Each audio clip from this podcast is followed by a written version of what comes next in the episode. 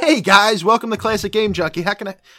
Joe, Joe, come here, dude. Who are these two guys touching all the freaking customers? And pro- oh Jesus Christ, these are the guys that I'm supposed to do an interview with from We Podcast and We Know Things. Whatever. All right, what's up, guys? How you doing? Welcome to Classic Game Junkie. Well, hello everybody, and welcome to episode 162 of We Podcast and We Know Things, where we recap all of the week's nerdy news. My name is Greg Hall, and alongside of me is almost always the best damn voice in the business, Sam. Time to come out of that Thanksgiving coma, baby. We want to wish all of our listeners a happy Thanksgiving, and as you're listening to this, hopefully, if you're not too late on it, a happy Black Friday. We hope you got some sweet deals. Good luck. We are recording this Tuesday night, November 26th, which is pretty darn early. Hella early. So we may ha- not have all the stories covered from Wednesday and Thursday, but we figure it's probably going to be a slower news day on Wednesday and definitely a slow news day on Thursday. So why not bring it to you Tuesday night? You're hearing it Friday, of course, so you don't know that. It's just a little peek behind the curtain. But if something happens Wednesday and you're like, hey, these guys usually cover the breaking stuff, well, that's because my friends and, and enemies, I don't know. Keep your friends close. You know what I mean? We uh, are recording this a couple days early, but we got a big show, a king size show for you today. Uh, head over to We Podcast and We Know Things.com, your one stop shop for everything We Podcast and We Know Things, including links to our social media. A couple people did that last week and shot us a follow on Twitter and Instagram. Appreciate you there very much. At Greg Talks a Lot for me, at Samuel Matoro for Sam, and at We Podcast and We Know Things, all one word on Instagram, Facebook. We podcast, we know things. That's just a couple Nice and easy. social hits. Uh, and then uh, our store and Patreon are all linked on our We Podcast We Know Things.com website. The only thing we don't have up are our recent episodes, but you can find those on our podcast feed. And I get a little bit of a Greg night on Thursday. My wife is sleeping over her mom's with the baby. So on Thursday oh, night, a rare night. but I'm going to eat turkey, so that tryptophan is going to yeah. knock me the fuck out. Oh. But if so facto, I may go on our website, update it, clean it up, maybe change the font, the layout. Most likely, I won't. Send He'll us be, an, he'll be sleeping. Send us an email, we podcast we know things at gmail.com. And thanks as always to our brethren in the We Pod Squad, the Ion Ryan Show, and MRC Tech presents the last podcast. Here's what's on tap tonight trivia. We're going to kick it off with our top three after that. We're going to go right into it. Uh, a Thanksgiving themed top three. I think we did a couple different top threes before, but this time we're going to go anti Thanksgiving on this one. Kinda. Start off in the movie section from there. Go TV. Sam will take over in gaming. A couple stories in the other section. We reached out to you and said, hey, it's going to be a lighter show. What do you guys want us to talk about? So we have a couple things there. Sam CGC Spotlight, our picks of the week, and we will get on out of here. But before we do that, seven and a half for me, two and a half for Sam on our first to 11 win by two trivia challenge. Sam, what do you got? I got a year question. I know, I know, I know it's your favorite. I also have a year question. I hope it's the same fucking question because the reason why go- I asked question. And if you go right, if you go first, that means I'm going to Yeah. get the point. in what year did Disneyland open in California? Oh no, not even close. Okay, There's- good. There, there's a uh, there's a docu series right on Disney Plus, and Yeah. I started watching episode one, and I, I'm hooked. The hero one. I forget what it's called because Or is it Alex got me hooked on. I watched the first like basically 25 minutes of what Walt Disney what he was trying to do, and Yeah. The budget for Disneyland. He went three times over the budget, so Yeah. it, it was it was the just fascinating. California one, Yeah, it was fascinating. 1964. Close, but it was 1955. Okay. So he he designed everything himself. So I was like, guy's a genius. What year was the first Thanksgiving? I think you asked this. Nah, I asked something similar. I feel like it's like an easy date. I said I I asked you what year turkey became the national symbol of that. I have a date, but there's no way it's right. Is it before 1998? That it is. let, let me let me hear. Then you got a chance. Let me hear him. Uh oh, he wants to methodically make the comeback here. It's uh, is it 1598? Is it 1621? Is it 1703 or is it 1804? 1804. In. Correct. What was the date you had in your head? Close It to was, that? it was it was in the 1800s, so I was like, all right. yeah, 1621. Yeah. The Pilgrims and the Wampapom, I believe, Indians shared something. We don't know what. I would imagine some stovetop.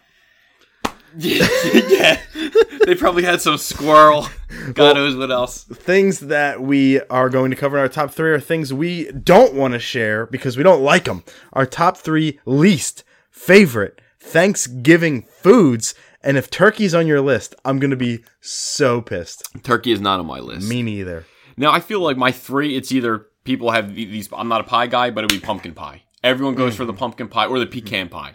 They're not my style. It's a hard pass for me. I'm an apple pie guy. I, I mean, I could eat an apple pie, but them two, I feel like when I go to my family parties, they're the two that are there. Yeah, sure. And I'm like, or coconut custard. I'm like, I'm good. Now, when you do eat the pie, do you prefer the pie cold or room temp? I don't know. I kind of like the pie a little bit of warm, little maybe a little ice cream scoop on So top. you go warm pie, cold Yeah, cream, yeah. cold ice cream. Yeah. I go cold pie, nothing. So I'm a cold pie, Yeah. can't be room temp because if I eat room temp apples, that's weird to me.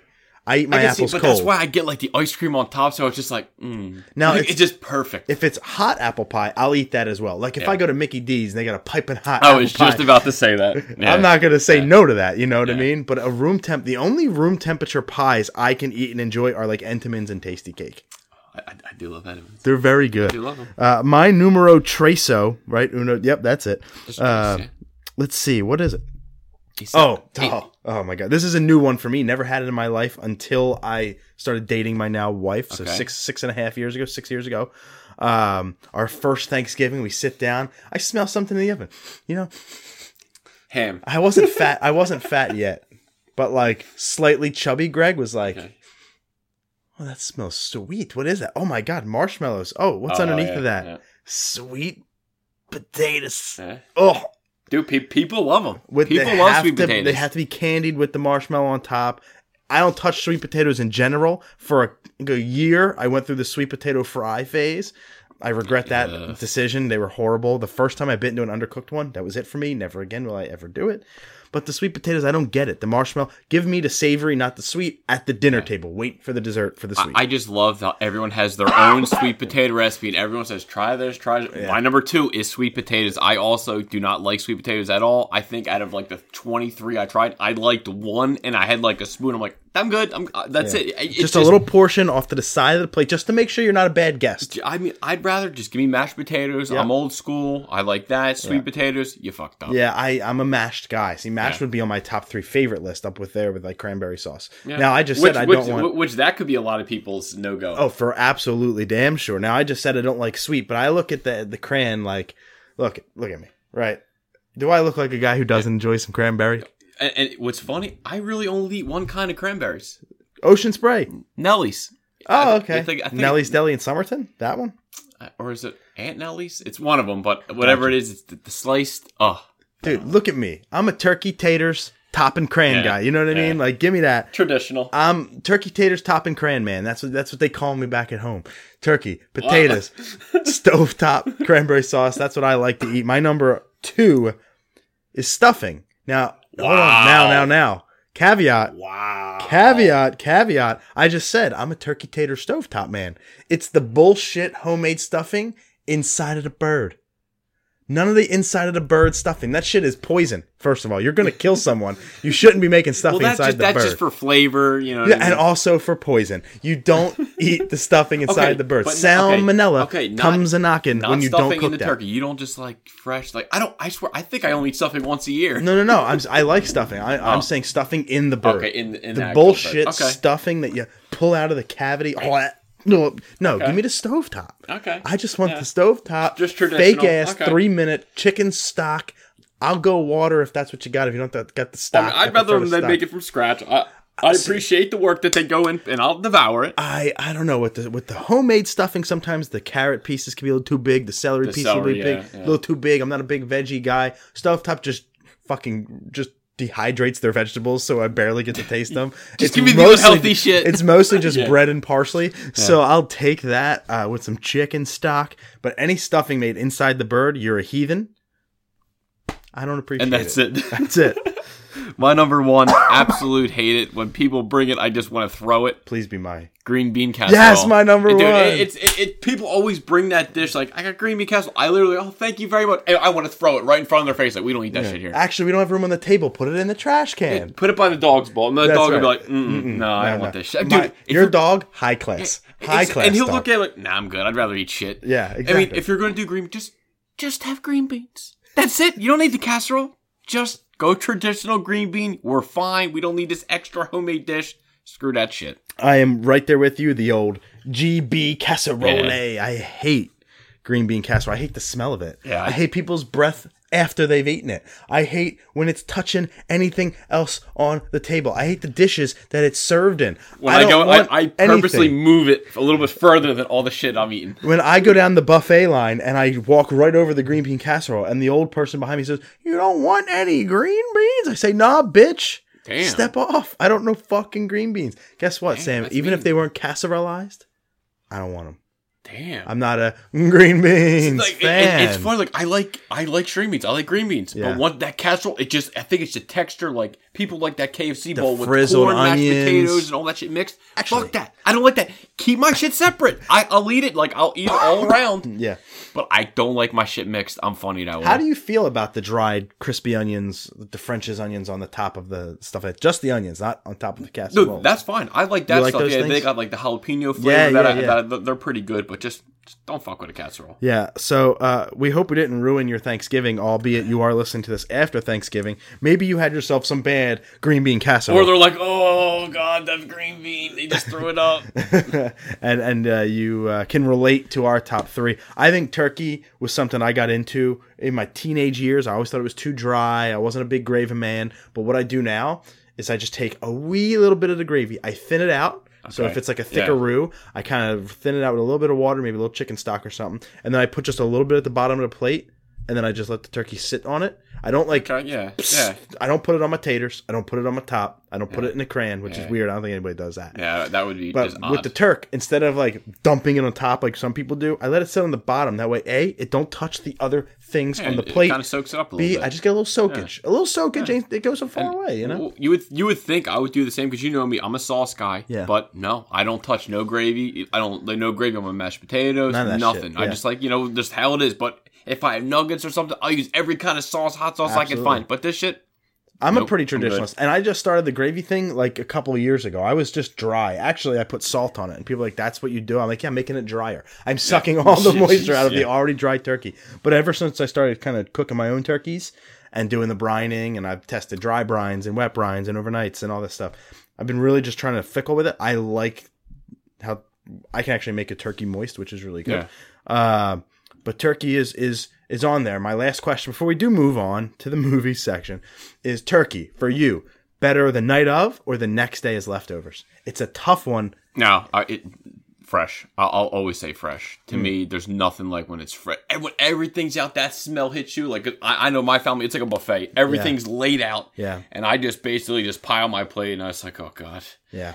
Just I just try to have to behave because I uh, tend to overeat. Then I'm stuffed for two days, and I'm it, it's a mess. Hmm. I like the the next day turkey. I don't know what I like more, but I like the next day turkey on the turkey club.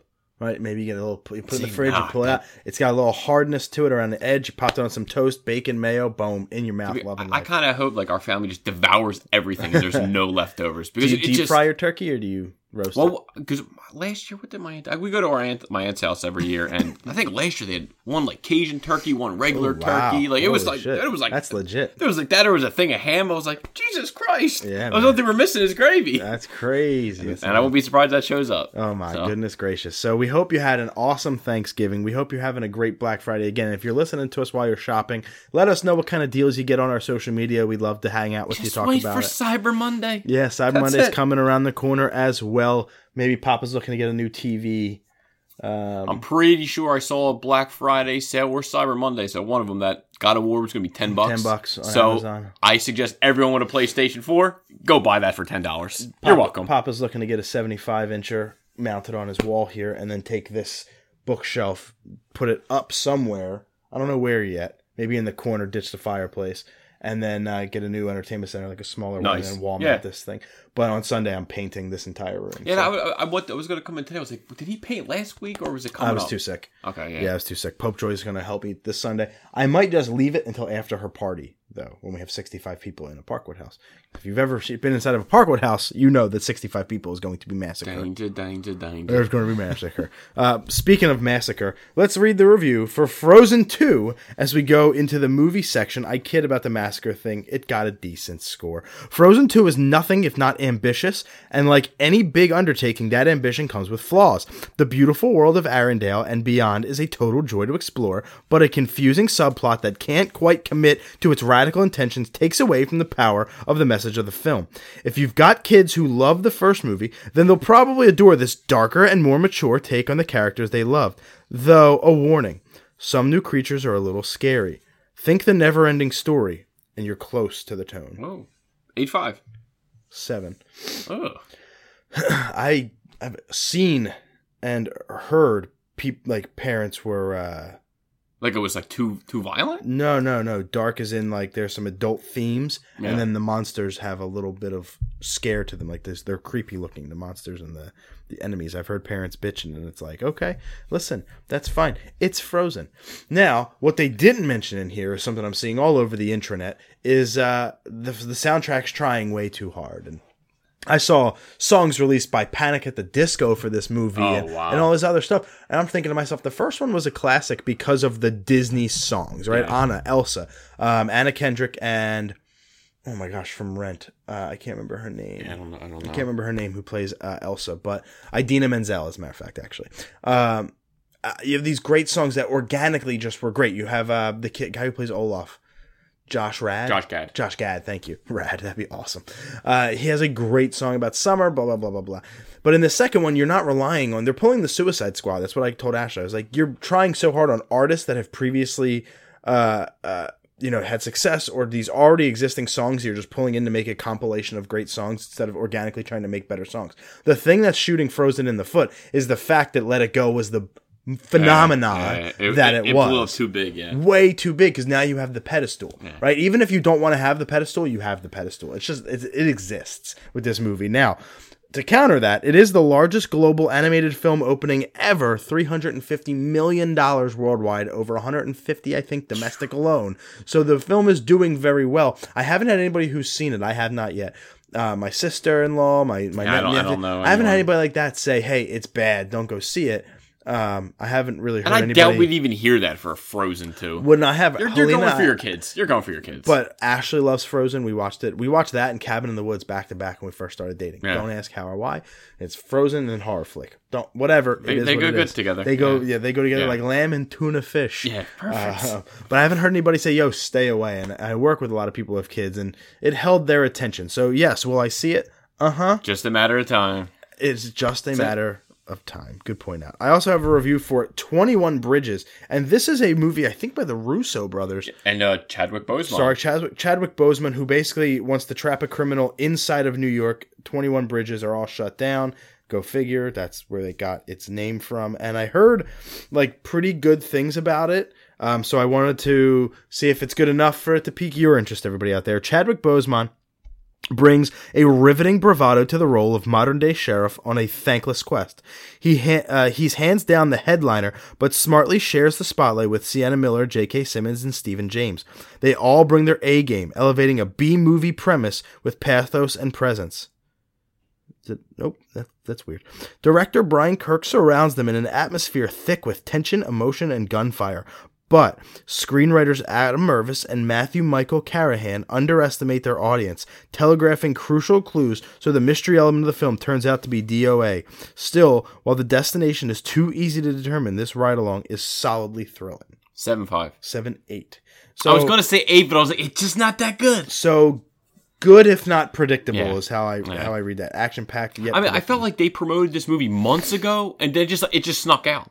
You like I feel like they, they promoted it too early. Like I forgot about it. Yeah. Uh, this is something you have to educate me on. I don't know anything about the Justice Society of America. And why I'm bringing that up is because The Rock has said, hey, in my Black Adam film, we're going to see this group, the Justice Society of America. Tell us what you know about that. So that's like the what, what came before like the Justice League. So you're talking like Doctor Fate, you're talking Hawkman, Hawkgirl, you know, the Spectre, all them kind of guys, like old school characters, which I didn't know. I didn't know if we'd ever actually get to see them. And I actually watched the interview with The Rock was with Kevin Hart. They're doing like a joking interview, mm-hmm. and then he oh, just About Jumanji. I yeah, mean. then he just kind of then there's like Rock. We have to ask you about Black Adam. Like, can you tell us anything? And then like the last twenty seconds, he just kind of slips that line, and there's like, oh shit. And Kevin Hart's like, what's there for me? I, I I can figure out something. Like you know, it, it, it was funny, but it, it came out of nowhere. I just didn't expect to see the Justice Society in Black Adam. yeah, and I mean, we all know I love Doctor Fate. I love the Spectre. They're some of my favorites, and I think that they could look potentially probably the baddest that DC character could look.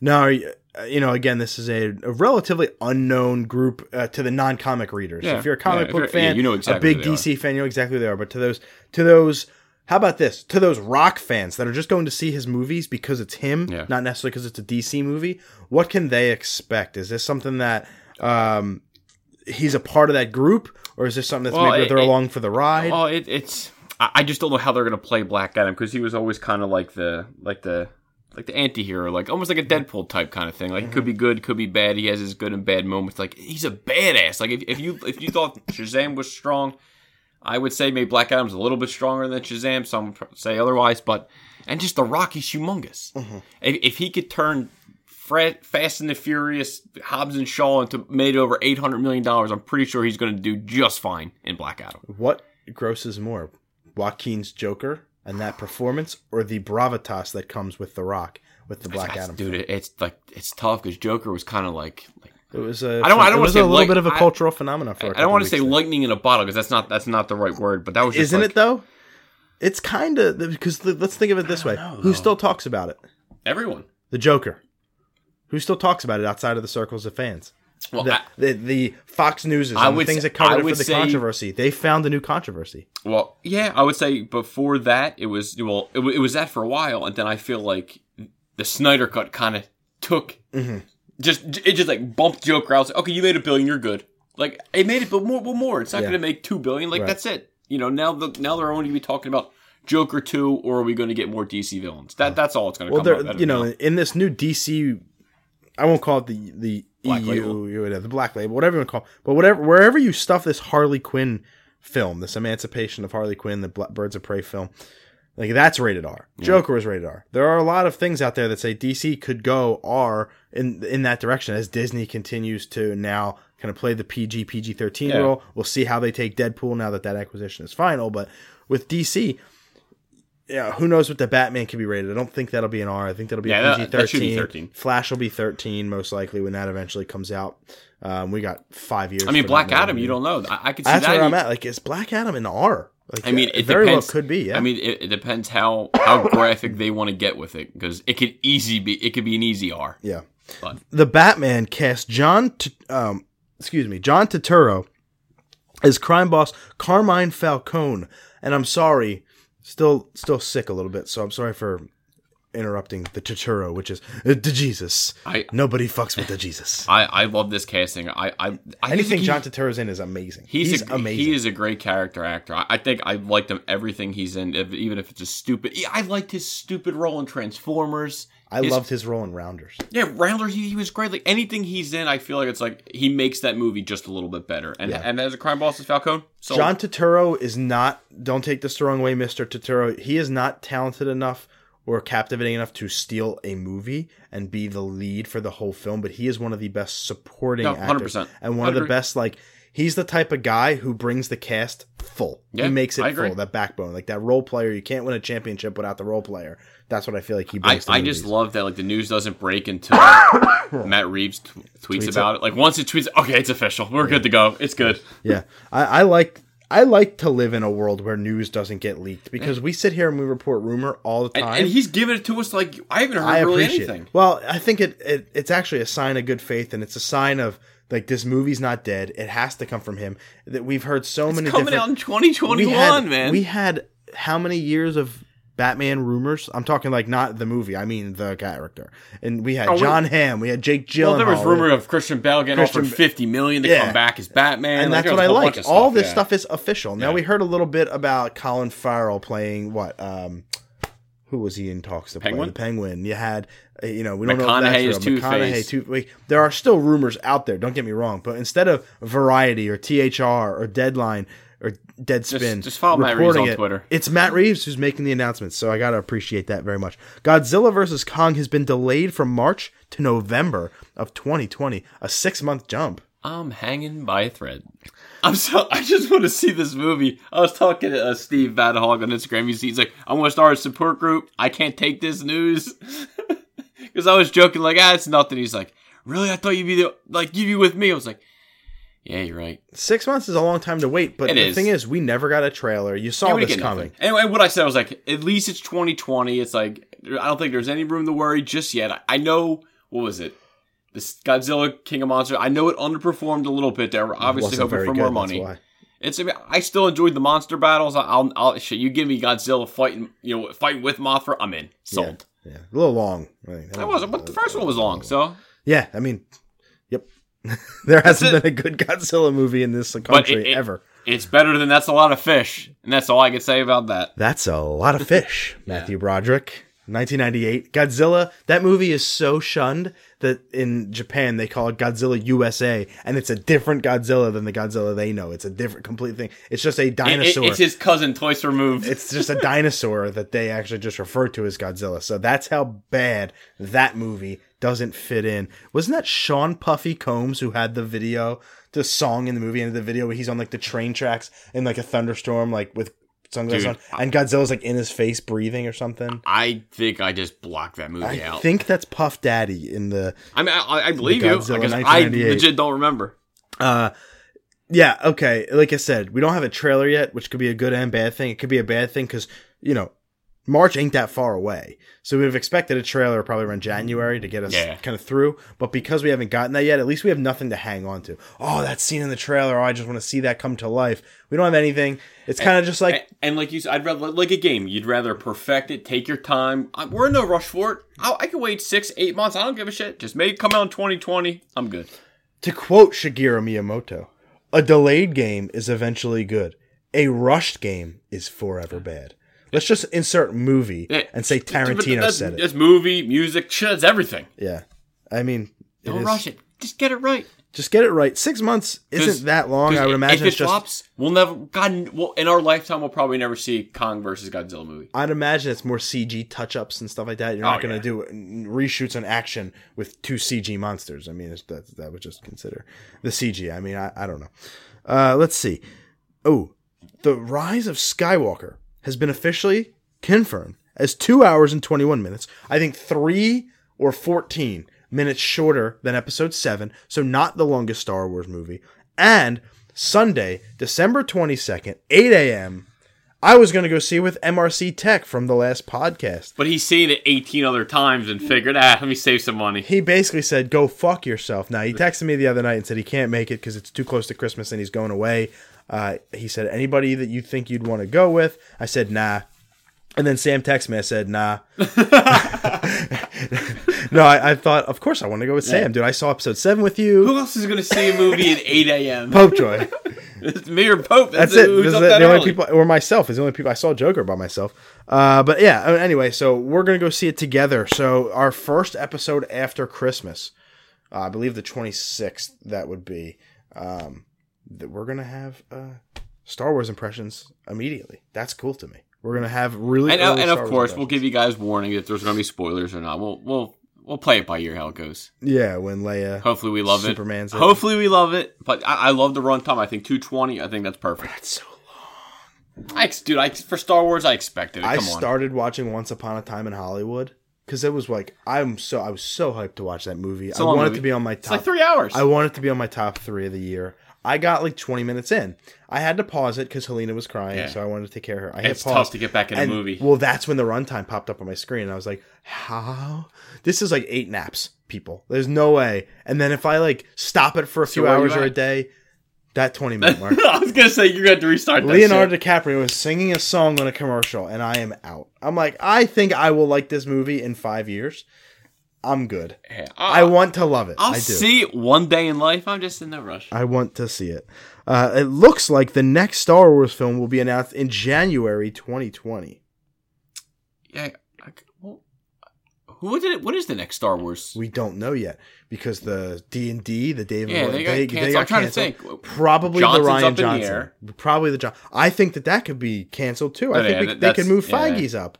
I, I don't know because of Phase Four kicking off soon. In Feige, we trust. In Feige, we trust. I trust him over Johnson. I think we're going to find all of that out in January 2020. I don't know why that that's such a specific thing. I would expect it I February with like the Super Bowl, maybe. Just you know, it's it's enough time, just a little bit after n- episode nine. People want to know what's coming next, and I I I think it's a smart idea. Um, yeah, but they already said they're taking a three year break, um, minimum. So I'm like, from films, I don't know. Do they stick to that? Uh, or they just stick to TV, kind of. Hey, we're sticking with the Mandalorian. Well, we're, Mandalorian coming in- we're coming with another TV show, or the Mandalorian is single handedly reviving Oh, a lot of Star Wars. It's getting you through the the weight, that itch. It's also probably better than a lot of the recent, recent Star Wars stuff. Arguably better than anything since Episode I I, Six. I kind of want to have this like. I kind of want to have this like round table discussion. Have you know have Sean here and, and, and have him speak like, what's your favorite? How do you feel? How, how do you feel about the old to the new? Like I want to see where he where he comes in at because obviously we're loving Mandalorian. I, I think it's our favorite out of anything that came out. Any, it's my favorite piece of Star Wars content. Like it's right up there with the original Out trilogy. of everything I've heard so far, I heard one person say negative things about. I won't call him out, but Well, we definitely know it's a him since you said that. Yeah. That cuts three billion people off of the the potential rest, list. the rest, yeah, you'll, you'll have to just wait and find out if I So slip. if I play sleuth, it's Alex Torres. No, no, he, he loves it. He loves it. Good. It's it's a really good show, and we'll get to our uh, Yeah. thoughts on episode three in just a minute here. Uh, as we get into the box office, because that's it for the movie section. I mean, uh, like I said, short week, slow news week with it being Thanksgiving. You know, what do you expect? We're here to to deliver the goods, but uh, also there's not that Joking. many, there's not that many goods to uh, to deliver. Where are we at? Uh, I'm trying to go with. I hate. Yeah, they the changed the new website, and Greg's pissed and I hates hate life. This. I just hate this so much. Weekend. There it is. There it is, baby. Uh, top ten, number ten, up from number eleven is Harriet at three hundred and seventy thousand. I have this at. Uh, oh, this is day. Yeah. How about weekend? Uh, is there any good movies coming out? Number 10, falling from number 8 at $2.7 million is Joker. Number 9, falling from number 5 is Last Christmas, which came out roughly a month and a half early. You put that out in December for The Last Christmas, it will do better. Uh, but it's still at $2.7 million. Or I'm sorry, at uh, $3 million. Number 8, falling all the way from number 3 at 3.2 is Charlie's Angels. Number seven, staying at number seven, is The Good Liar at 3.4 million. Number six, falling from number four at 4.5 million, is Playing with Fire. Number five, falling from number two, is Midway at 4.6 million dollars. Number four, new to the list at 9.2 million dollars, so underperforming at 21 Bridges. I, I, again, I, I feel like they just fucking the previews were months early, and then thi- like I was, oh, this one's coming out. I thought that came out months ago. Yeah, speaking of I think probably just bad marketing. probably bad timing for this one. Also, probably a bomb. I have to look at the budget. But number three, new to the list, at only 13.2 domestic. A Neighbors. beautiful day in the neighborhood. I knew it. I knew it. I heard. I heard it was great. Everyone that said it said it was great cast, great acting. Now it could be because it came out on the same day as Frozen Two, Yeah. and the parents that like that have to take their kids to Frozen Two are the same parents that grew up with Yep. the beautiful day. So it might have just been I like my kids more than I like my self conscious. I'm going to take them to see that, Well, I mean, and of maybe course. it'll have a strong week too when they already saw Frozen Two. They'll, they'll double back on it and say, "Hey, Tom Hanks, everything you say is a stitch." So I, I will I'll go back. So I'm hoping that it doesn't fall completely flat. I hope it gets like that second wind now that Frozen 2 had its opening week. Number two, falling from number one at $15.7 million is Ford versus Ferrari. Heard some good things from our some of our listeners out there that liked that movie. That You sent me a text message about What movie? Ford versus Ferrari. Oh, oh, oh, uh, Dom, Dom. I cracked up when I saw his text. Like, Yo, dude, don't listen to don't listen to the reviews. Ford Ferrari was freaking awesome. He said it was his favorite movie of the year. Good. So I was like, all right, that's big words, Dom. Because I, I want to see it. I love Damon. I love Bale. Looks like a good cast. Number one, new to the list at $130.2 million domestic is Frozen 2. Oh, get As ready we- for Frozen 3, Frozen 4, because they're all probably getting greenlit. Yeah, as we suspected, Frozen dominating.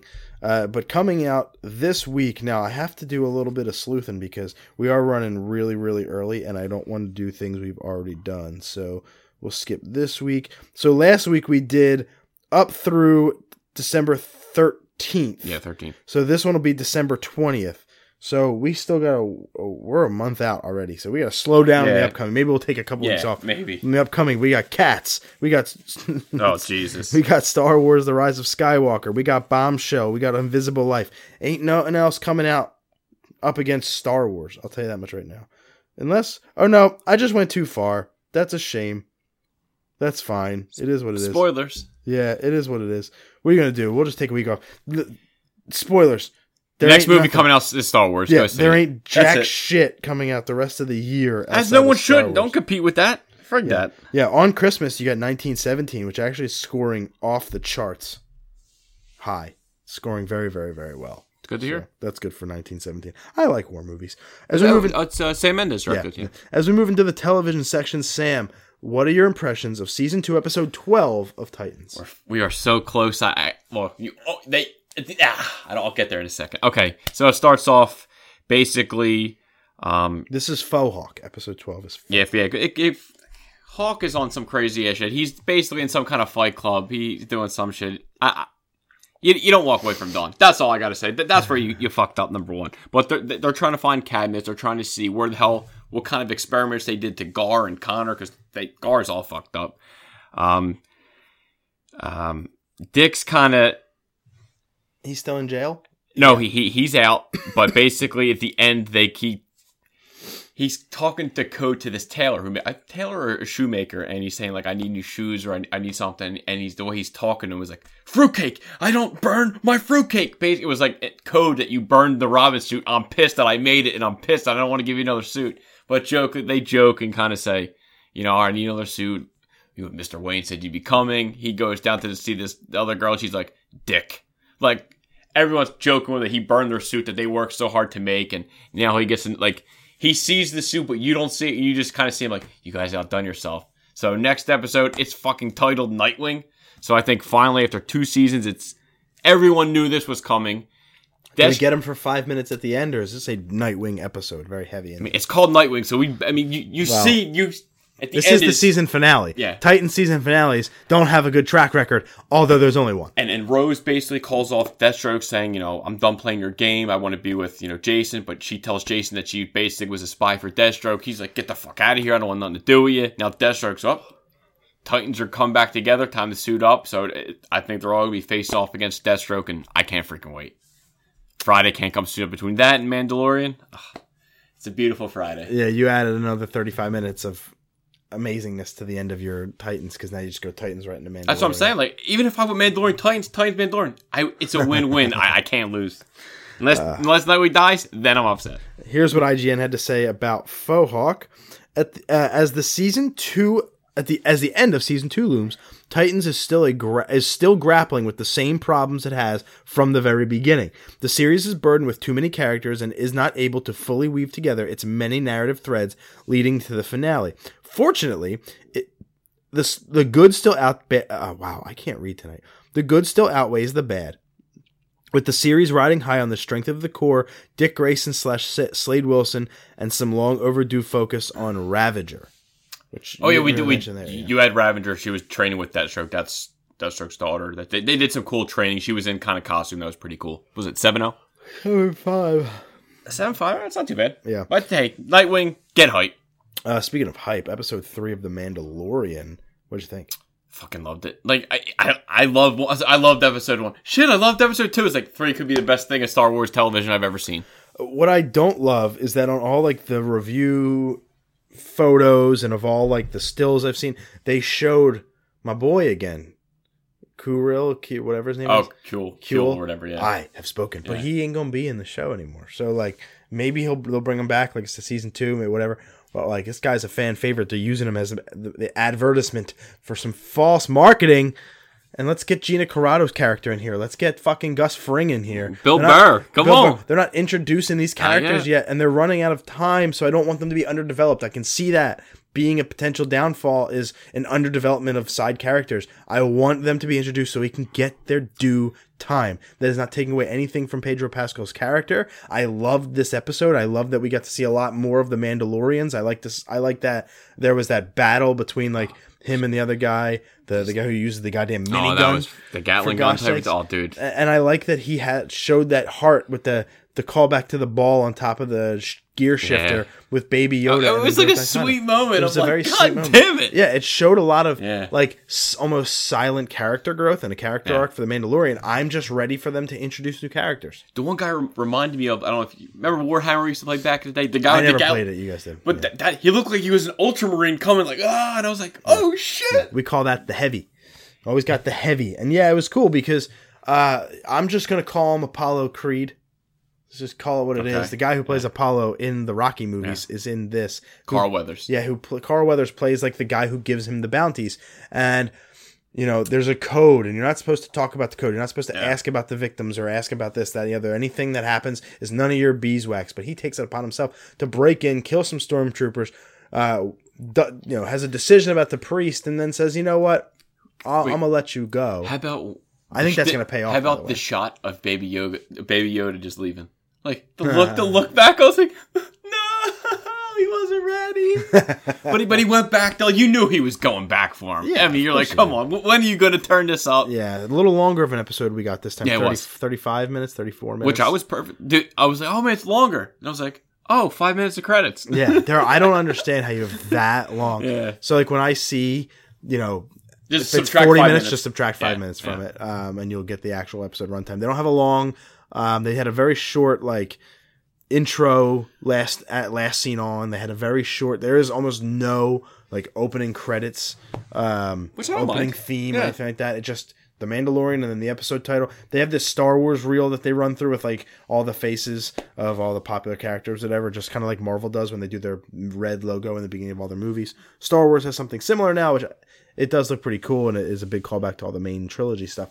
But this was an episode of Unity. You saw the Mandalorian. You know, no matter what, it's like the code above all. Yeah. Even though there's a disagreement, even though this, that, the other, there's the code above all. Now he got his payment, got new armor, yet still got Baby Yoda. I call that having your cake and eating it too, Mister Mandalorian. Exactly. Like, sorry, took this shit, got my new armor. Now I'm gonna fuck you guys up. I was like, beautiful. It was it was really cool. Um, and again, the episode is solely mainly focused on him getting Baby Yoda back, getting to the ship, and getting out alive. I mean, really, that's It where was, it was was. just. Was, I thought it was like it was just a simple episode. It's like Yeah. get this, go here, boom, boom, escape, don't die. yeah, some pe- some perils in the middle there with the fight with the stormtroopers. aw- Awesome fight scenes. Yeah, I loved it. the fight at the end where um, all the other, you know what that I got huge vibes of was John Wick two uh, when he goes, uh, what the hell they call that? Whatever comprehendo, blah, when, when he when John Wick gets Communi- emancipated, communicado. excommunicado. and he's like walking through the streets, and there's the shot of all the other assassins like getting ready to try and take oh him yeah, out. yeah. Oh, when I the, got- when the fobs went off. Yeah, yeah, gotcha, yeah. I got so. I got yeah. huge vibes of that because at Yeah. the end he gets accosted by all the other bounty hunters Yeah. who wanted the same prize that he did. Yeah. So it's like exactly pulled from John Wick, which I appreciated because to play Six Degrees, John Wick, Jon Favreau, ipso facto, Yeah. same thing. Same person. Yeah, exactly. I should I should have I should have drew that line. I didn't even, I didn't John even Wick think line? of John Wick. Like yeah, that, that was straight up John Wick. Li- yeah. Literally the first Yeah. thing I thought of. I wanted to text you, but I also wanted to hang on to the to the pod. Maybe, maybe you wouldn't. No, no, no, and I did. so. No, that was that was good. Uh, let's see. We got uh, IGN. What they have to say about the Mandalorian's episode three. The Mandalorian's third episode maintains the swagger and action-packed set pieces from the previous outing with another engaging adventure. The fascinating reveals about Mandalorian culture, along with the subtle clues about Baby Yoda's mysterious past, keep the story moving forward at a brisk pace. We just wish that the show was taking advantage of the flexible streaming format with longer, more substantial episodes. Eight five. Eight seven. I'll take it. Uh, That's another solid. just another Solid. great episode. Uh, it's it's such a good episode that I am having trouble deciphering which of the three I like the best. Which I think at this time I'm just going to leave it alone and not pick a favorite. Yeah. I'm just going to enjoy it. I think there's only eight episodes Yeah, to the season, only yep. so we only have five episodes left. we're going to be done before the end of the year. So before 2020 even hits us, we're going to be done with this first season. We're going to have to wait a pretty damn long time to get the second one out. They just another wa- year. they wanted this to be out at launch. Um, so I get it. But it's a long time. We're gonna have to wait for season two. So I really, really hope that this can continue its path. I'm ready for these new characters. Let's see, five episodes, about a half hour I- each. We're only about two and a, we're only about two and a half hours left of this story to be told for season one, and we don't even know the big bad yet. True. I just like I just want to see like I could see the show him going to like different planets, seeing different just organism, animal, whatever species, whatever's out there. Like that's what I feel like this could happen to the show. Just Yeah. new, Just go watch the Discovery Channel if you want organisms. Yo, Earth's a great. That's a great. That's a great. Planet Earth. That's a great special. I tried a million times, and I love I get dude, Earth I get documentaries. dude, I get I sucked in, I- I sucked can't. in like a sap. I can't do it.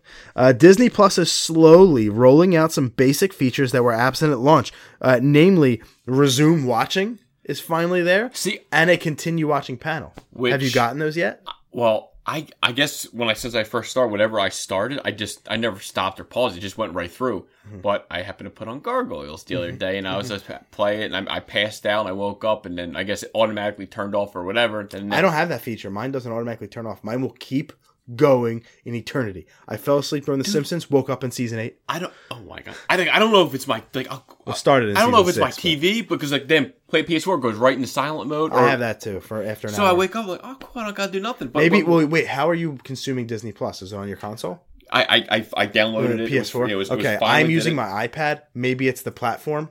Maybe Okay. after But PS4 shuts it down, for, uh, for the the, first three episodes doesn't. of Mandalorian, I was str- strictly computer. And Yeah. those late nights, you know, let me just download it on the you know my PS4, see if I have any lag. I wanted to test that out. I had no lag. Gargoyles ran great, and I was like, man, I love the show. Yeah, I, I the resume watching feature again. These are small features that Netflix, Hulu, Amazon have already had. But like in the first week, one of the downsides of Disney Plus was I would go to watch Blank Check, I'd hit it again, and there's no. It would just start over, or it would resume and not tell me that I it was resumed. So like if I go to put on Moana for my daughter and it doesn't say. You want to resume or start over, and I just hit play, and then it goes back to the be or it starts an hour and a half in.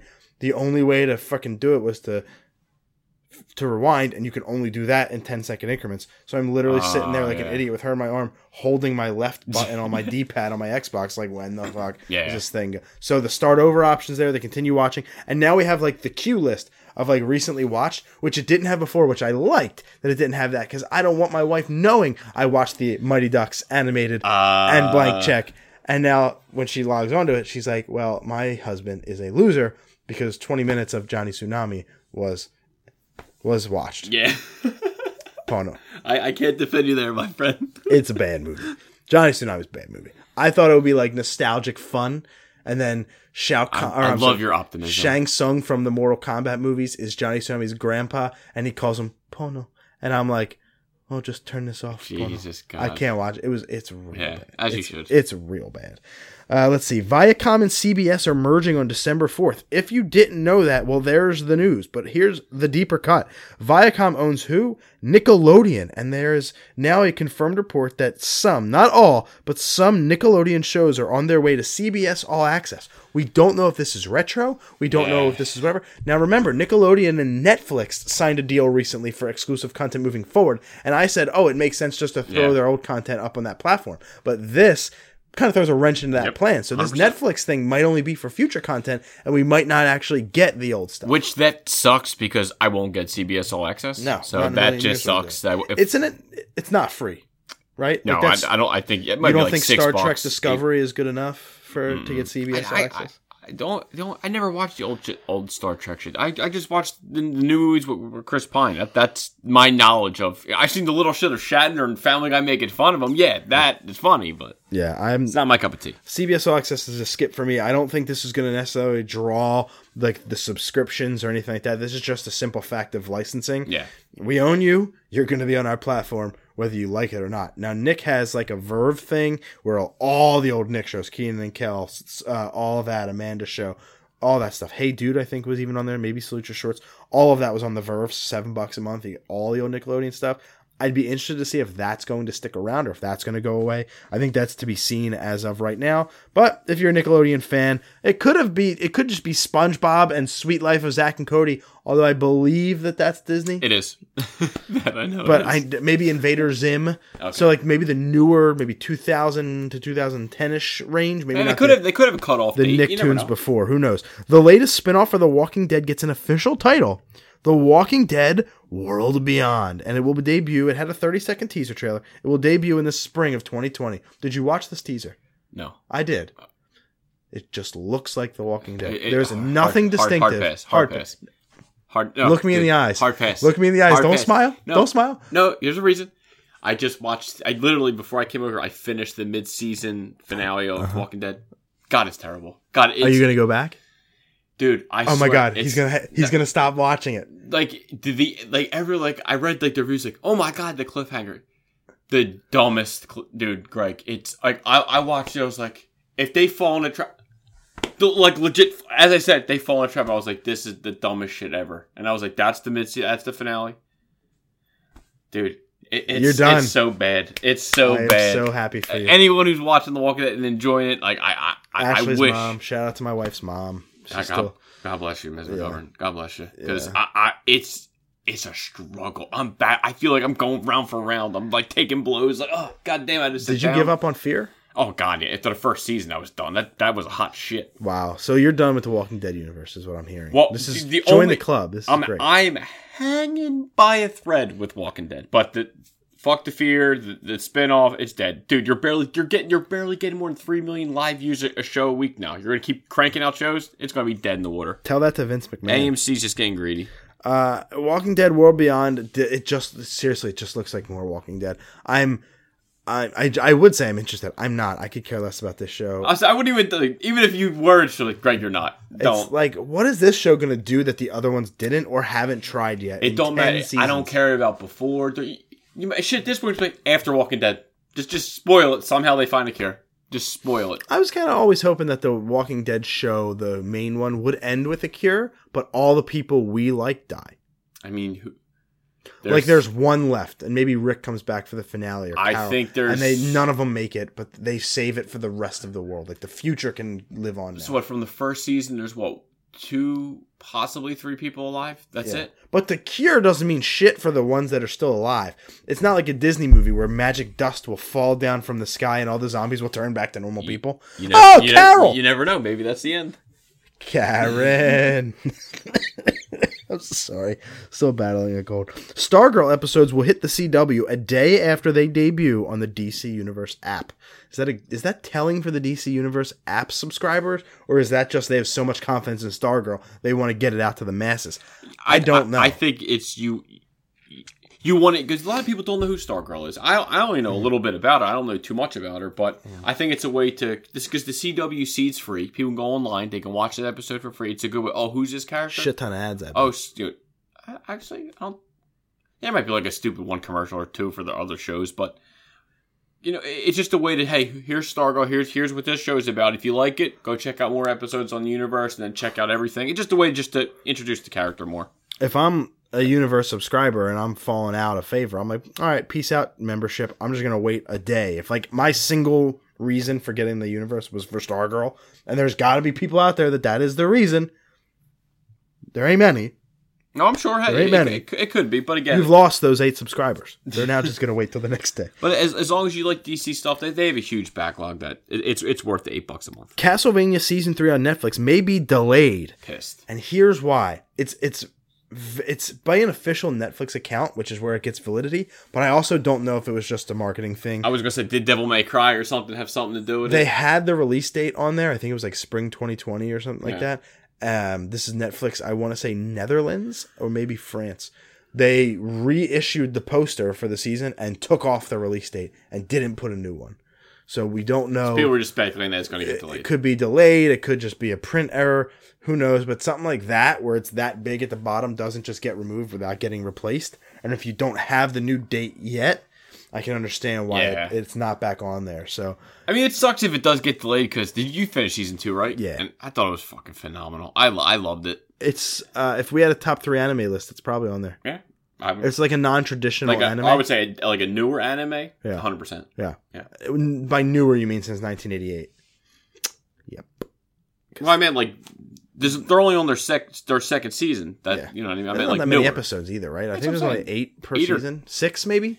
Even in the first one, it was like, short. ten or twelve. You can binge it in you One can binge day. all of it in a day. One day. Easy too. Not even not even tough. Uh, this was a contender for me for top three shows of 2019. It's spoiler alert. It's not going to make my final list. Um, it got bumped. It's probably going to be four or five. It's really, really, really, really good. It's a British comedy. It's called Sex Education. I can't recommend the show enough.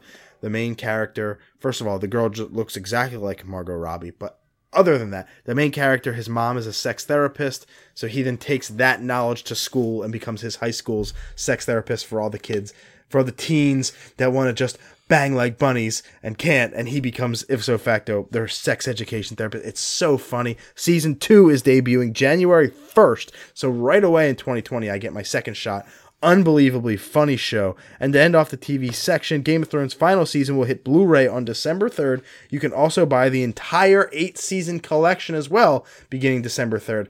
I'd like to think that no one's going to buy this shit, but they will. I mean, as a collector, I'm looking at it like, man, that box set does It- look the nice. box set It looks, looks really great. good. If they just sold a maybe a season one through five where George Oh, was in it, and then six through eight gets their own box set with like Here's part A and part B. just like in wet cardboard. damn. Like that could be the packaging. Just like I don't know, something that's not good. Well, I mean, I, I, it was smart for them to make it like come out before Christmas, but I think it's like two hundred and eighty dollars for, for for the whole the whole you know the whole kit and caboodle. I'll take over in gaming, and as we know, Greg already beat Pokemon Shield. But Mm-hmm. let's let's see what else you got because I know you played a few more hours. Yeah, I'm about 10 to 12 hours deeper. I am done the entire post game story uh, where I have made my legendary Pokemon a part of my team. Okay. Um, love what they did with the other legendary. I won't spoil that, but really cool. Uh, post game's kind of short. I finished it in like an hour and 10 minutes, hour and a half.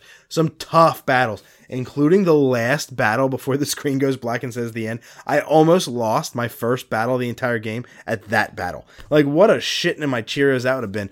That would have been great. It was you really lost hard. the very last battle. I will admit too, I bought like 15 revives and a bunch of hyper potions, and I had to use like six of them because he was just the person who you battle with the Pokemon that he has was just ripping through my team. Yeah. Every Pokemon he had was higher level than mine, and I can't say that about any other battle in the game. It was legitimately a hard battle. That's Now, good to hear. any any battle in Pokemon is made easy now with the amount of money you get. Yeah. Instead of buying clothes, which is why they give you so much money, as intended, just buy items and just buy repels. You can just I'm send out. gonna, if if and when I get, it, I have a white T-shirt, black pants, no hat. That's it. No shoes. There are options for most of that. Sam's just putting his Pokemon Go character in Sword and Shield. Exactly. Um, but yeah, so I'm done that. Um, satisfied. I am now at the part of the game where I want to fill the dex of 400. Once I do that, I will officially have 100% of the game. But I do have two things that I talked about last week uh, that I want to hit on. One of them is the wild area, which is one of, was was one of my cons. I'm going to keep it in the cons list because of the frame rate stuttering, the chugging when you go online, some of the low textures, the the big giant difference in graphics compared to the rest of the game. But I want to throw it into the pros as well because uh, number one, after you beat the game, every Pokemon in the wild area could be a could be a Caterpie Yeah. level 60. So it gives you a little bit of challenge. And because this game does not feature a traditional Elite Four, if you want to go catch lower level stuff and just Build raise up. them up and build them up, do it through the wild area because every Pokemon is level 60. Now, granted, the heavier Pokemons, the Rhydons, the Chanseys, there isn't Chansey in the game, but ipso facto, the heavier ones, Yeah. they give you more experiences, the points, the Steelixes, the Snorlaxes, um, than just the baby Pokemon if I saw a, a Gastly or whatever. Uh, but it's a great way to level up. It is also where I found randomly walked into a wild Tyranitar. Yeah, of course, he sent me a picture. I, I love he he sends you a picture of Tyranitar of him in the wild, and you have caught Tyranitar. I was cracking. up. just I was wanted to just want to let you know that he is now on my team.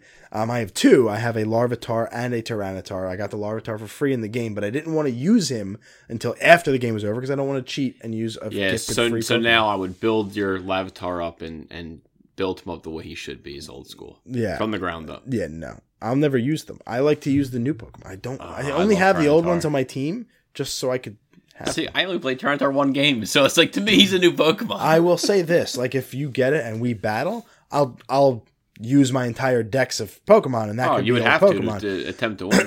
Um, but I would. I'm going to try my best to stay. Because if you come at me with a marshmallow and ice cream cone and trash can, I gonna Oh, whoop that ass. Oh, you're gonna underestimate the poison fairy combination. I'm gonna fuck that up. Uh, but I will say that the wild area is really, really fun for for the random things you can encounter, the dynamic weather changing, the little hidden items everywhere. There's a bunch of rocks that are just sticking out of the ground. You go up to them, and behind every rock is a different ev- is a different evolutionary stone for Eevee. And then depending on the weather, one of Eevee's evolutions is randomly appears. So like, and that weather changes every day. So it's a really cool dynamic about the the changing weather. What sucks is if you get if you let's say there's a Pokemon out there that I'm still trying to find. It's a two percent chance to find it in one area Oh, of yeah, the yeah, yeah. thing, and there has to be an overcast. It can't be hailing, raining, sunny, uh, or or windy. It has to be overcast. Yeah. And if those conditions are met, I get a two percent chance. Now I don't get to play games as often as I, as I used to. So if I get to go there on a Monday and it's not overcast, all right, I'll try Tuesday. But what if I can't go on Tuesday? Maybe I'll have to check Wednesday. But if on Tuesday it was overcast and I can't play it, then I've missed my shot. Yeah. So you kind of have to be patient and wait on that. Which again, I'm not in any rush here. I'm not trying to complete my Pokedex by tomorrow, but I now have 260 Pokemon out of the 400 Yeah, it's available. impressive. So I'm almost I'm over halfway Yeah. there to completing my dex. So I'm looking forward to that. And the other part of it I love is max raid battles. Didn't give a shit about them during the story because you get experience candy from them, and then I can just pump them into my Pokemon. A large one or an extra large one gives me thirty thousand experience points. Christ. I don't need to overlevel my shit. So I purposely didn't use them because I didn't want to be tempted to use the candies. But after now, when I have Pokemon I'm trying to level up and evolve, I go into a raid, I win a five star raid, I catch the Pokemon, so there's one for my dex. I get a couple large and extra large candies, I pump them into things, and then I evolve them. Boom, I just got four Pokemon in the span of three minutes, and it works. Yeah. It just works. They're a lot of fun. Something I want to add to the cons of the game that I never talked about. I can't believe I didn't talk about this last week. Is the evil team, Team Yell. Um, pink, black. Love the color scheme. Love the look of the grunts. Love that the Vuvuzelas. Love the fact that they're fans of Marnie, one of your rivals, and they are they kind of symbolize a rabid sports fan where they just blow their Vuvuzelas and they get up in your face. but from a story perspective, these are the worst teams. This is the worst team ever in any Oh, really? Pokemon game. Yeah, they the serve one- no Did purpose. we hate the one from the last one? oh, they're my favorite. Team Skull's my favorite. No, who? Oh, the one that the rap guys. yeah, they're the best. yeah, yeah. They are the best. There's no there's no ands ifs or buts. They're the best. Sc- dun, dun, dun, dun, dun, Skull, the best. But this group sucks. They don't do anything menacing. Yell. They're a part of one gym, and then they just kind of block your path. That's their big evil thing. Is you can't go this far. Here's a Zigzagoon I'm gonna beat you with. And I'm just like, you don't serve a purpose in the story. You don't even really pay off for Marnie, which again is one of your rivals, whom they are the fan of. Um, some other spoiler stuff I won't get into now, but Team Yell is the worst uh, evil team in any Pokemon game, which inspired me to do the following list, and then we're going to move on. I have ranked Generation 8 based on Pokemon, the region, the gyms and gym leaders, the Elite Four, the legendaries, the evil team, and the rivals. Okay. So for those seven categories, here's where Generation 8 falls for me. Again, I'm not going to score it, but this will give you an idea of where I think about these games. To me, the only Pokemon that are better than Generation 8's Pokemon are Generation 1's. Yeah. I think Generation 1 is the best Pokemon, then 8, then 7, and then 4. For the regions, Galar, for me, it was this is the best. This is the best region I've ever been in. The wild area helps Yeah, that I was gonna say yeah, the level sixties but help you. but the but the cities are just gorgeous. Followed by six, I loved X and Y cities. Followed by four, which is Platinum, um, Pearl, Diamond, Pearl, and then one. I love the Kanto region. Johto's cool, but that's more because you can go back to Kanto when it's done. The gyms, Generation 8, also my favorite gyms and gym leaders ever. I said it last week. They have so much personality, which you Yeah. don't get in a lot of the old games. But Generation 1 and 4 go for my top three gyms and gym leaders. So it's eight, one, four. For the Elite Four, I would go Generation 1 still as my favorite Elite Four, followed by 5, which I think is the hardest, 4, 7, and then 2. 2 because they bring in a Gen 1 gym leader into that Elite Four, and then his daughter is the gym leader for the gym for the the Kanto gym moving forward. Gen 8 doesn't have a traditional Elite Four, so I can't really even include you- it yeah, in the list. Yeah, there is a time where you fight four people and then the champion. It's just But not it's disguised Elite Four, as an yeah. Elite Four, so I don't think that's fair. From a legendaries perspective, I think Gen 8 has the best story for their legendaries. The way they incorporate them into the game, the way it doesn't really matter if you pick Sword or Shield, uh, it- the way that they bring in the third big bad at a legendary and the way they introduce him. I love that. But from a design standpoint, Generation 3 still has my favorite legendary Pokemon of all time, followed by 4. Is that Lugia? No, that's 2. Gen 2. Um, and then like Entei, Raikou, and Suicune, they're Gen 2. So it goes 3, 4, 1, 2, 5, 8. Okay, eight, le- eight legendary suck guy. Um, I just don't like their designs. There's only three of them. Previous games have a ton of different legendaries. You tell me Rayquaza isn't like the coolest legendary ever. Groudon, Kyogre. I love Gen 3 legendaries. They look, but they they they never did it for me. I would be more towards like Raikou or somewhere. Entei. That's Gen 2. Yeah, Yeah. like I I, I love would, Entei. I hate Suicune and, Ra- and Raikou. I don't like them. But I love Lugia. Yeah, I don't Lugia- even like Lugia- I don't even like Ho-Oh. I don't like Ho-Oh. So, like Gen 2, that's two Ho, out that's of who five. we saw in in episode one, One, of the anime. yeah. hmm And that's the mascot of uh, Pokemon Gold. Uh, from an evil team perspective, I already said it. Gen 7 has my favorite, then 5. They are legitimate evil. And then 1, which is Team Rocket. Even 2, because 2 is just Team Rocket, but 3 years later. 8 for me is dead last. And then finally, your rivals. Gen 2 has my favorite rival in Silver. Gen 1 is my second favorite course. with Blue.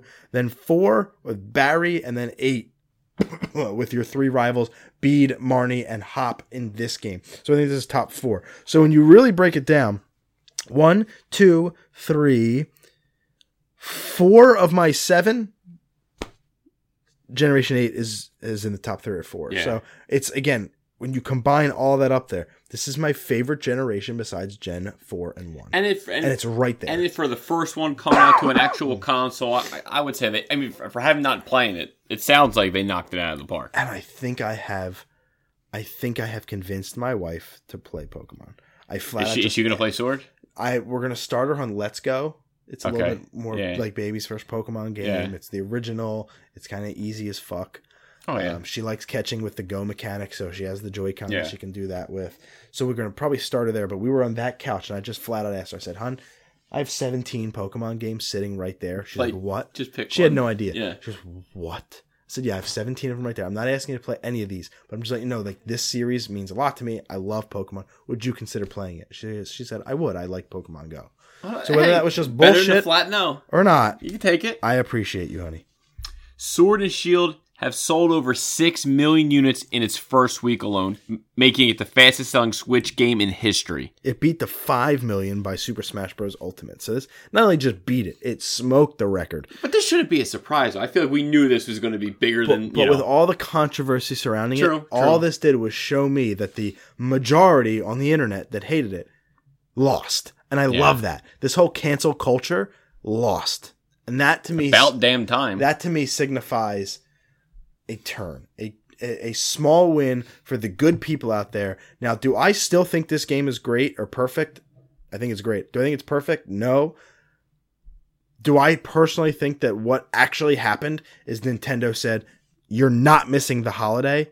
We have to have a great game for Christmas 2019. You're making this deadline." Yeah. And they got rushed by Nintendo? Yes. Is that being talked about? No. But do I personally have a conspiracy? Yes. I think Game Freak And maybe one day, maybe did. it comes out. You never know. So like I think the next game because they won't have you know, I say that and it'll be the same fucking bullshit, but like do I think the next game has more potential? Yes, because maybe there won't be that big Nintendo rush. But I feel like the first one on console, the first one on Switch, Switch is crushing it right now. They said, guys, you're not delaying this game. We're not missing the holiday window. You're hitting November 2019. And I think we got a rushed game because of that. but it's still if that's what they do when they're rushed, I can't wait Well, to see what they can do without. Huh? It's good to see. We got two reviews. First off, we'll start with is it Blue Kid Two review? Yeah, this is my review of it. Um, thank you to uh, Headup Games and Winterworks for sending us a copy of the game so we could give our review on this fine podcast. And uh, Blue Kid 2 is a 2D platformer, a pixel platformer, much in the vein of uh, you know the old Sonic the Hedgehog games, the Mario games. Um, get go from right to left. I'm sorry, from left to right. Beat the level, collect some things along the way. Um, what Blue Kid 2 does really nicely is it gives you five or six different like missions every uh, level, and by that I mean collect all the stars, collect the hidden stars, finish it within the time limit, finish with all your health, kill all the enemies. And if you do all of those things, every or any of those things when you beat a level, you get an extra star for those. You can't progress through the game unless you get enough stars. So it forces you to almost master the levels. It's got five worlds, eight to ten levels per world. So it's got a lot of content for like a four dollar game right now on the eShop. Um, Can't beat that. again, our we had a review copy sent to us, so this is not uh, we don't have to pay for ours. I like to be upfront about that stuff, but that is not going to affect my um, vision of the game. While I think you know me, I love old school platforms. Yeah. I just I don't do. think that's a surprise to nobody. I I enjoyed this game. I beat it. Um, I won't say I loved it. I won't say I'm gonna you know rush to play it again, like maybe a Miles and Kilo or maybe a uh, Yooka-Laylee in the Impossible Lair. But what this game did that I really appreciate and loved it, it this it has this double jump mechanic where uh, they they do gradually and slowly and surely introduce new puzzles and platforms into the game. But this double jump mechanic saved my bacon so many times, and it's not a momentum based jump. So in like a lot of games, if I'm running and I jump, that my momentum forces me that direction. Yeah, keeps you going Here, forward. if I just tap left, I'm going back left. I can really control my character down to the core, Okay, that's different. and I appreciate that. Um, it makes me feel like all the deaths are on me and Yeah. not on some bullshit. Yeah, that's cool. So. I appreciate that. It's not the hardest game out there. I beat it in one sitting. Um, where I think there are two downfalls to this game that I hope are patched, worked on, or maybe I just suck, is number one. Well, the one can't be patched. It's a feature of the game. Number one that I, I just don't like. They have these little clouds, and on the cloud you can bounce. But because you have this double jump mechanic, in any game where you bounce, you try to time your button press when you hit the cloud, and it shoots you higher. You've Okay. done that before. Yeah, yeah. Like a spring. yeah, yeah, a spring. But whenever I go to do it, if I hit it just a second early or a split second early, I do a quick double jump and I die because I didn't hit it at the exact, exact right second. Okay. And that r- is really frustrating when something's chasing you or you have one You more haven't jump to timed make. it perfectly. You time it perfectly, and that's not give me a little bit of leeway there. so I don't love that. And secondly, there are three auto scrollers in the game that just destroy its momentum. I love when I have I can go from left to right on my own pace, beat the game or beat the level quick. But when I am forced to have the the level scroll, Oh, it does it for you. oh my god! And the last level of the game is a long auto scroller that's really hard Oh, that doesn't have figured that. checkpoints. If it does have checkpoints, I missed it. But I had to go through the entire thing without taking a single death, and it was it took me like ten tries. It was so boring. I hate auto scrollers as it is because they're just so. I like a fast one, but these slow auto scrolls, especially this one goes like top to bottom. It doesn't even go left to right. Ah, that's tough. It was it was tough to get through from I just that's how you're gonna end this game after all this cool stuff. Great levels, great backdrops, really fun chip tuney soundtrack, and you're gonna end it on a giant auto scroller that's supposed to put all the mechanics that I learned throughout the game in one shot. I don't like that type of mechanic, Yeah. but I will say it's a really fun game, and I do appreciate again, uh, like I said, head up for sending us a copy of the game to for us to give our impressions. Winterworks, he did a really nice job. This is a solid seven out of ten for me. I do recommend it. It's like three or four dollars on the eShop right now on Nintendo Switch. Pick it up. Um, listen, it's not going to break the bank. So if it's not a game that really speaks to you, you can just discard it. You it's four dollars. Sa- save on the soda, or you know, Don't drink a coffee one day. Yeah, something like that. Seriously, go check out Blue Starbucks Kid got 2. enough money. Yeah, Fuck Blue them. Kid Two, Nintendo Switch.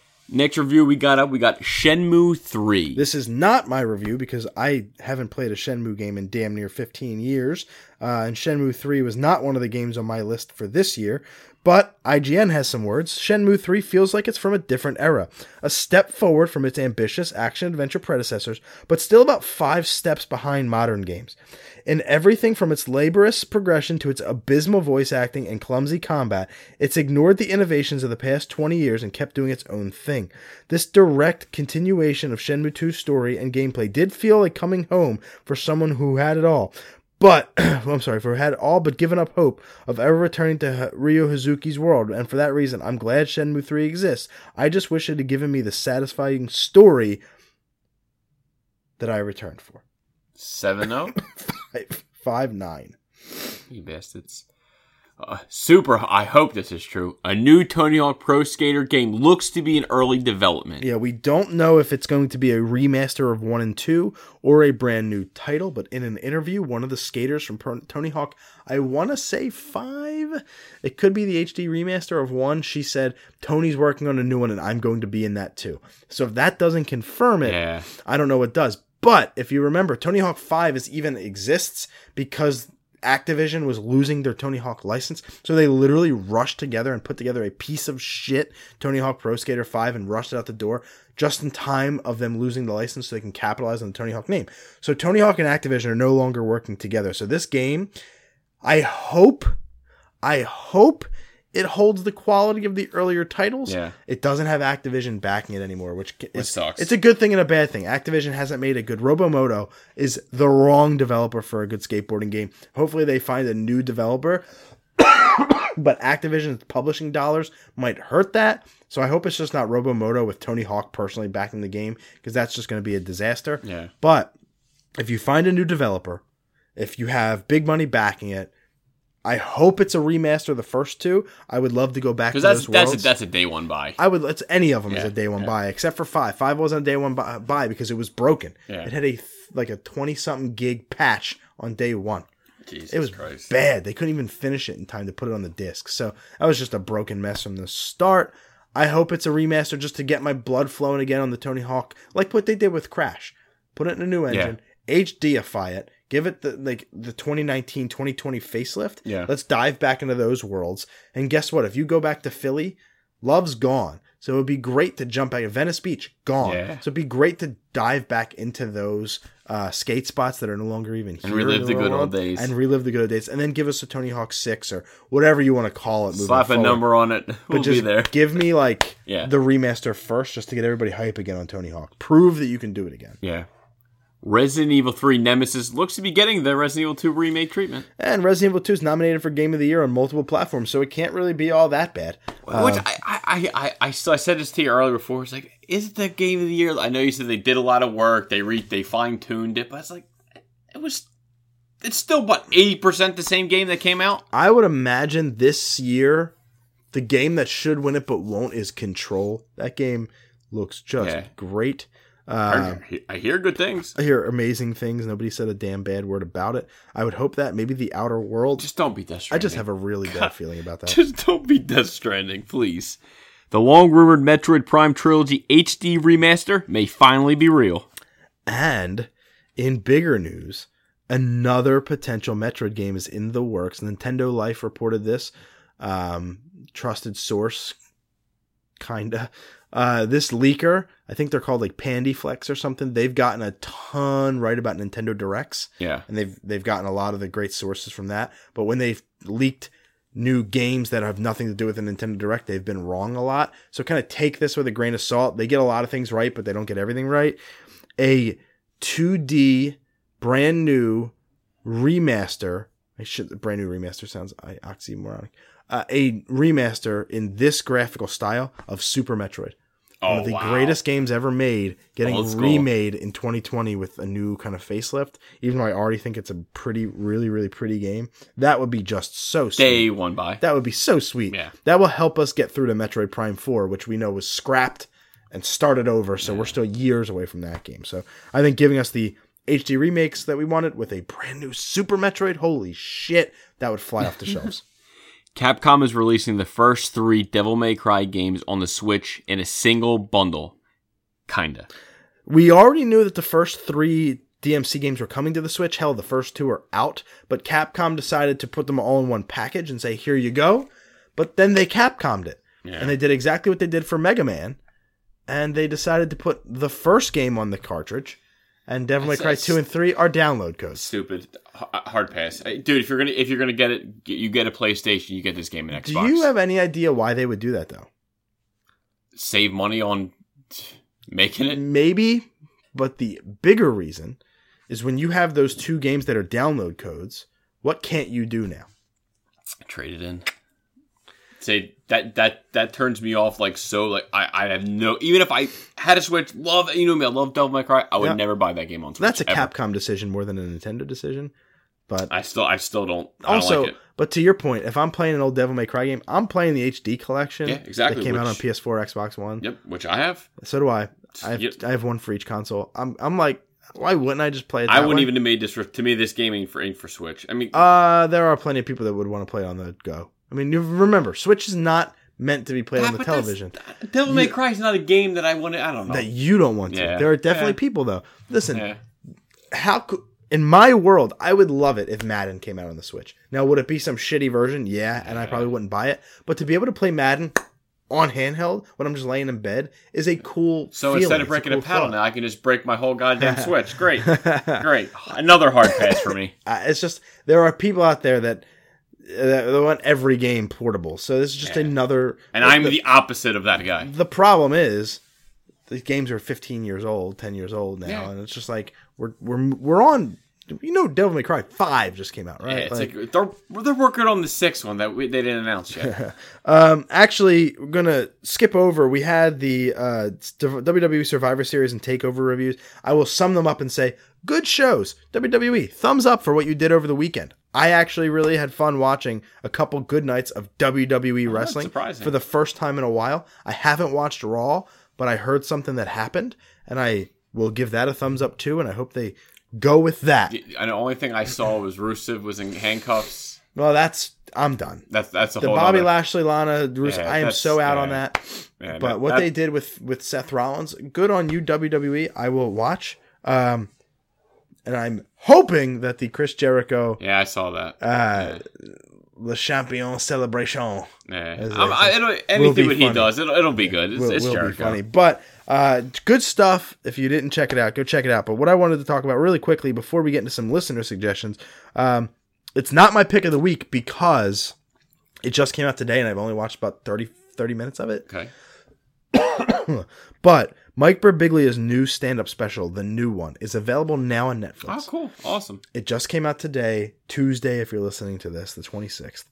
I watched about 30 minutes of it about 4 o'clock this morning, and I damn near woke up my whole house. It was That's so funny. good. That's good. Oh, So you're a huge Birbiglia he's, he's my all-time favorite comedian. Out, you know, Sebastian's getting up there. Yeah. John DeCrosta will always be at, near the top of that list, but Mike is still going to always Yeah. be my favorite. And to have him come out with something brand new, I love that he's the master of long storytelling. He doesn't go joke, joke, joke, joke, joke. He almost has like a one-man show and fits the jokes into this a really intricate story that makes you hang on and not just kind of phase out. for Yeah, he 20 keeps- he minutes in the keeps you going. He keeps you going. So um, it's out now. What I watched is incredible. Hopefully, it's my pick of the week soon, but go check it out on Netflix. Mike Birbiglia, the new one. Now, Sam, we asked our listeners, what should we talk about? Yeah. We got, I think, four responses, Yeah, I was about that. something like that. And what what did what did you get? I just got my one buddy, uh, Yorgo Brando Comics on IG. He put Snyder Cut, The Fall of Tom King, Disney Plus. Snyder Cut we mentioned last episode a lot. It's it's even again today. Um, Zack Snyder uh, posted two pictures. One was uh, Mera. She looked fantastic. The next picture it was actually William Dafoe's character, which I think he his whole scenes got cut, if I'm not mistaken, or he might have had maybe one second scene. I, I still think this movie, it's just a matter of time. I know that, I think there's reports saying, I think it was Variety that said, um, was as WB has no, it's a pipe dream, quote, quote unquote, that for this movie to get finished. I think it's just a matter of time. People are going to keep wanting, like I always go back to the goddamn Richard Donner cut of Superman 2. If that came out 30 years later, they're, they're going to do it. The Fall of Tom King, I don't know who that is. he's a comic writer. He wrote Batman. P- people hated him for the the, um, the wedding of Ca- Catwoman and Batwoman. I actually didn't even read that issue. I'm so far back back on like the City of Bane. I believe that was his last issue he wrote, and I heard it was terrible. I bought each issue because at first I, th- I heard it was good, and then everyone was like, "Oh, F Tom King ruining Batman. That this ain't it." So I, I guess Yurgo isn't a fan of Tom King's run of Batman. I'll know soon enough. Disney Plus, we love it. Mandalorian, I believe we, we talked about it pl- every goddamn day, I believe. Um, Gargoyles, X Men, Spider Man movies, so much to freaking choose from. Yep. Now we also got a DM on our Instagram asking us to talk about the following. Guys, do you prefer real cranberries in your cranberry sauce or the jellied canned kind? Well, I, I think Nellie's comes in a glass jar. That's Does it have chunks of cranberry or is it the smooth ju- jelly? Just no, just sliced perfectly. Just taste.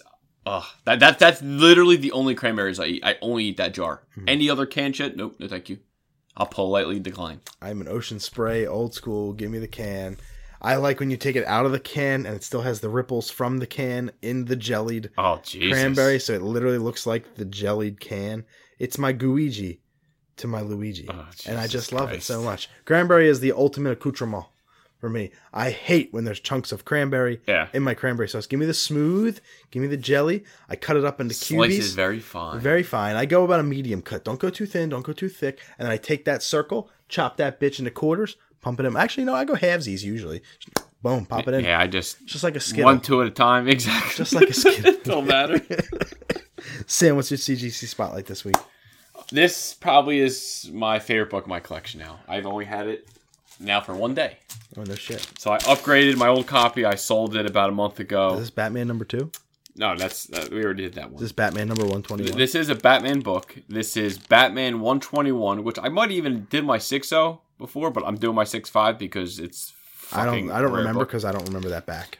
So it's Batman 121. It's a six five in white pages. This is Holy the shit! White page. This is the first appearance of Mister Zero and Origin, aka later becomes Mister Freeze. This book in a, in white pages basically like does not exist. I believe I only saw one other copy that had white pages. Everyone know if you know Mister Freeze, if you know Batman One Twenty One, you know that book. Nine out of ten times has cream off white pages every damn This time. is 1959, by the way. So February of it's so 1959. Silver Age book. For this 10 is cents. This is my my favorite book in my collection. Bill Finger and Dave Wood stories, Sheldon Moldoff and Charles Paris art, Curt Swan and Stan Kaye cover. So there's 39 6.5s on a CGC census. There's 37 O's, 13 7.5s, 194, 292s. So the highest grade is a 9.4. That's it. Uh, there's I didn't get the total grade, but there's not many graded. This book, I would say anything in a six higher is rare. You just always see this book so low grade. But when I posted it, I would say everyone commented like, "Damn them Snow White pages." It's like it goes. It just obviously goes with Mister Freeze. But it- it's been a book that I always wanted. I never thought I would get to because the prices just keep freaking going up. Last six five sold for thirty six hundred, and no, that wasn't mine because I, I doubt that one had white pages. oh, there's only 66 graded higher copies than mine in the in the CGC census. So this one has three stories. The first story is called "The Body in the Batcave," and it's exactly what the title says: Batman and Robin find a dead body in the Batcave. Story number two: Crime rides the rail the rails. Gangster Duds Decker is handcuffed to a detective and taken on board a train station where he's being sent to some pen, and he promises that he'll never make it to the pen. And last and final story: The Ice Crimes of Mister Zero. Mister Zero, a new supervillain, begins pulling incred- incredible robberies in Gotham with the help of his gang. So my, Later my becomes Mr. Freeze. yeah, my, my favorite Batman villain, obviously Joker, because he's everyone's favorite. Mister Freeze is my favorite villain. I think he's great. He wasn't great until the Batman the animated series when they actually made his origin mean something. So Batman one twenty one, my boy. The back cover is 150 Civil War characters for 150 or uh, 150 pennies, 149. So you get buy 149, get one free with your army guys. Um, I used to love playing with those plastic army guys, but 150 for a buck 50, that's a penny a piece, ladies and gentlemen. That is a cool, cool back cover. Sam, what's your pick of the week? My pick of the week.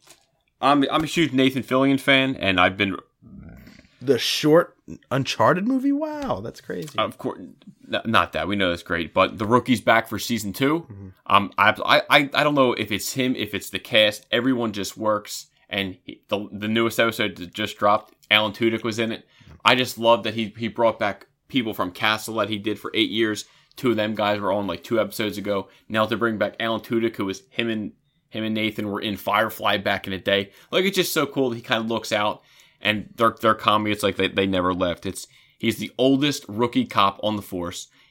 In the first episode of the show, he gets a divorce. His wife takes the kid, and he basically has a midlife crisis, becomes a cop, and it's just his his progression and his team and how they operate, and what goes on in in LA. And I, I think it's a fantastic show. It's on ABC. If you like Nathan Fillion, if you miss your Castle shows, if you miss Firefly, this is your show.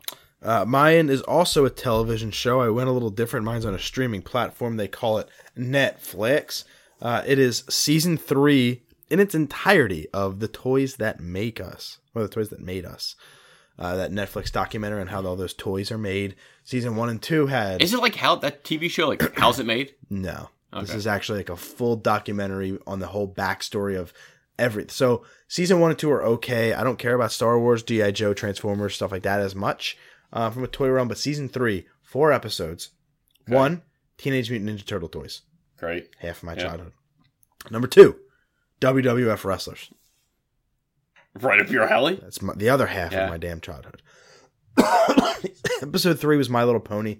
Didn't Yeah, really, didn't hard really pass. didn't really speak to me on that one. I skipped that out. And I number would have four skipped. was Power Rangers toys. Oh, 100%. like every episode was a banger. Everyone, you get a backstory of the Turtles comics straight Yeah. from the creators, how the like literally how the deal was signed to turn them into toys, the popularity of the toy, all that, and it's basically a retro retroactive um not retro retro style documentary about the favorite toys that we grew up with, and I loved every second of the season. I was going to say, if you were happen to have a first print of the Turtles, that is a very pricey book because it was super limited. Mm-hmm. 1984 It was in the 80s. or 84. yeah, 1984. Two dudes, can't remember their names, but that's who came up. Eastman and. La- la- la- la- Laird. Yeah, that's right. Yeah. Yeah. L A I R E D or yeah, that's him. All right, episode 162 in the books, everybody. Thank you so much. We hope you had a great Thanksgiving. Hope you're enjoying your Black Friday. If you're listening to this after Black Friday, we hope you got some cool stuff. Let us know about it on social media. We'll be back next week with episode 163. Fuck a green bean casserole.